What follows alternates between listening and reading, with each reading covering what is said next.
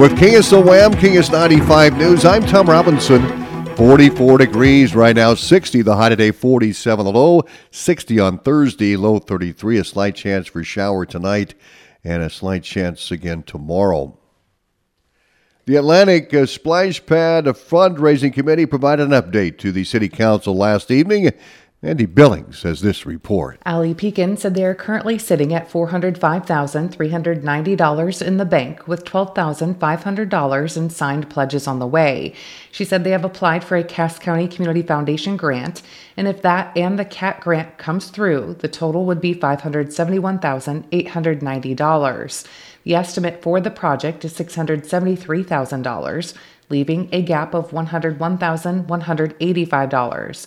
Pekin also noted that Rolling Hills Bank said in addition to their $10,000 donation, they would be willing to carry a loan at 2% interest. City Councilman Mike McDermott asked if the committee has applied for any other grants. Committee Chairman Jeremy Butler said they were told that any of the grants the city was going to apply for needed to go through SWIPCO, and they have respected and complied with that request. Over the last, what have we been doing this, 10, 11 months? Yep. Um, we have contacted them a few times um, with questions on grants, with um, you know suggestions on grants, and always kind of felt like we were getting a little bit of a runaround. Um, last week, unfortunately, we found out why. Um, it was brought to our attention that City Hall had asked them not to write any grants for us and um, not to help the committee in any way. Atlantic Mayor Grace Garrett said the phone call was made to SWIPCO in April of 2023 in reference to what happened at the City Council meeting on April 5th. She read the minutes from that meeting. Splash Pad Fundraising Committee, Councilmember Brink stated that the fundraising for the splash pad had become a fiasco and he was sick and tired of messing around with it. He cited two projects within the city that had private funding groups raise the funds and then went to the authority to request the project. Brink felt that this is how the fundraising committee for the splash pad should function.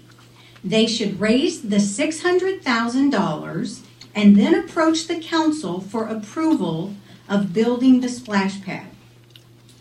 Brink made the motion to turn the fundraising committee loose, not have them be a subcommittee to raise the money and then approach the city.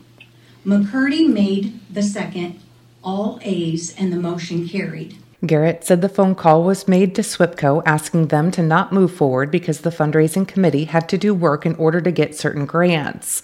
Garrett then shared a number of email communications between the city, the fundraising committee members, and SWIPCO. So the, the email chain was going on this whole time, and we were trying to find out who was handling what. We were not aware that Ashley had changed the position of handling the grants. But we were also told that Erin was copied in on the email chain. And then when we asked Erin, when she got them, she said the 24th is when she got the information. Ali Pekin questioned why that information was never communicated with the committee. That number one, the information was not forwarded to SWIPCO in a timely manner, and number two, that this entire time they were under the impression that they were not to apply because they were directed by the mayor and the city clerk to not to apply for any grants on behalf of this project. I received a phone call from SWIPCO saying this, that they were very confused when they received the information from City Hall saying, here's the information for the grants because they were told not to apply on behalf of the city. Jeremy Butler said now the grant they are applying for is being thrown together in 10 days when it should have been worked on for months. So we can filibuster all night reading, uh, you know, emails back and forth. The fact is, they were told by the city, quote unquote, you and Barb, not to write grants for the splash pad. I was told never in the director's 17 years of working with grants has he ever, ever had a city administration try to undermine a city project. I could care less what you guys do to me or my committee, but this is not being done to me or my committee. This is being done to the citizens of Atlantic and the outlying areas that are going to use this splash pad. Councilman Gerald Brink said this is all in the past now, and it's time to proceed and get this splash pad accomplished. We got this offer from Rolling Hills, a fantastic offer. 2% interest, that's unheard of today. How can we take advantage of that? Let's some way figure out how, how do we take advantage of that loan and get this project done. I'm tired of screwing around with it. To move forward, the City Council approved submitting a letter of support for the Splash Pad CAT grant application. I'm Mandy Billings reporting. Well, the Montgomery County Sheriff's Office arrested a Shenandoah woman following a traffic stop on Tuesday. During the investigation, the Sheriff's Office deployed the canine, which led to the arrest of 43 year old Alexandra Dawn Lasley for possession of methamphetamine, second offense. Deputies transported Lasley to the Montgomery County Jail and held her on a $2,000 bond. Early this morning, Montgomery County deputies arrested 27 year old Brittany Maria Say of Atlantic following a traffic stop at Q Avenue and 110th Street. Deputies transported Say to the Montgomery County Jail for driving while barred. Authorities held her on a $2,000 bond. Montgomery County Board of Supervisors approved a resolution for an appropriations resolution of a budget amendment for the 2023-24 fiscal year budget. The resolution followed the public hearing, which there were no comments from the public. The budget amendment was for $80,250. County Auditor Jill Azuna stated the amendment was for medical examiners and for the auditor's office for unplanned wages, additional training expenses, and taxation statements that will soon be sent out to landowners we have to budget that for, um, the general, any November election too, because any city, school, county that's going to bond over the amount that's not within those requirements has to be done at a spe- at an election now, a regular general November election. And then those statements have to go out to let each parcel owner know how the, that bonding is going to levy on their property. The supervisor approved the recorder's report fees for January in the amount of $28,537, sheriff's fee for January in the sum of $3,069, and the treasurer's semi-annual report for the ending fund balance in January of $11,181,997.50. The supervisors entered into a budget work session at 9 a.m.